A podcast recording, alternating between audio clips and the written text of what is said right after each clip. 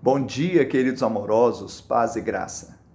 E disse o Senhor a Caim: Onde está Abel, teu irmão? Ele respondeu: Não sei. Acaso sou eu o tutor de meu irmão? Gênesis 4, 9.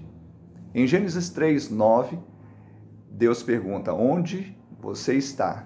E agora, em Gênesis 4, 9, Deus pergunta: Onde está o teu irmão? É o posicionamento horizontal, exatamente onde nós estamos em relação ao nosso próximo especialmente aos da nossa própria casa. Mas quando nós não nos posicionamos verticalmente diante de Deus, fatalmente deixaremos de nos posicionar diante do nosso próximo, em especial os da nossa casa. Hoje eu e você devemos entender que o orgulho nos faz sair do lugar onde deveríamos estar, mas a graça e o amor nos faz voltar para lá. Quando Deus pergunta onde está o teu irmão, ele confronta a inveja, o orgulho e a falta de cuidado. Onde está o teu irmão? Que Deus te abençoe, te dê um dia de bênção e vitória, em nome de Jesus.